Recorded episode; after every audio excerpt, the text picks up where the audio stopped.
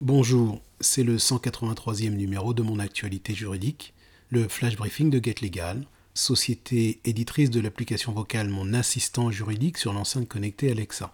Aujourd'hui, je parle d'un récent changement en matière de crédit immobilier.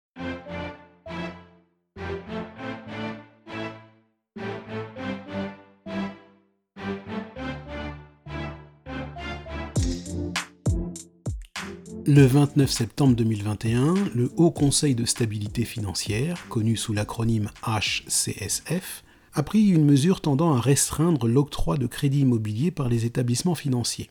Rappelons qu'au terme de l'article L631-2-1, cinquièmement du Code monétaire et financier, le HCSF a notamment pour mission de fixer les conditions d'octroi des crédits immobiliers par les établissements financiers, et ce, dans le but de prévenir un endettement excessif des ménages. La nouvelle mesure contraignante prise par le HCSF a pour but, comme il était indiqué dans une de ses recommandations datée du mois de décembre 2019, de mettre un terme à la dégradation préoccupante des conditions d'octroi des crédits immobiliers. En clair, le HCSF a constaté les points suivants. Une augmentation des crédits immobiliers octroyés par les établissements financiers, une augmentation des taux d'endettement des ménages et un allongement de la durée des emprunts.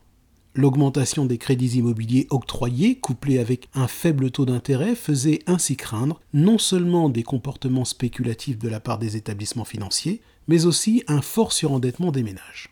C'est donc la raison pour laquelle, à compter du 1er janvier 2022, les banques octroyant des crédits immobiliers devront respecter les deux conditions suivantes. Tout d'abord, la durée du crédit ne pourra excéder une durée de 25 ans à laquelle pourra s'ajouter une période maximale de deux ans de différé d'amortissement, dans des cas où la date d'entrée en jouissance du bien sera décalée par rapport à l'octroi du crédit. Ensuite, le taux d'endettement, c'est-à-dire la part des revenus d'un ménage consacré au remboursement du crédit, sera limité à 35% contre 33% auparavant, mais incluant désormais le coût de l'assurance emprunteur.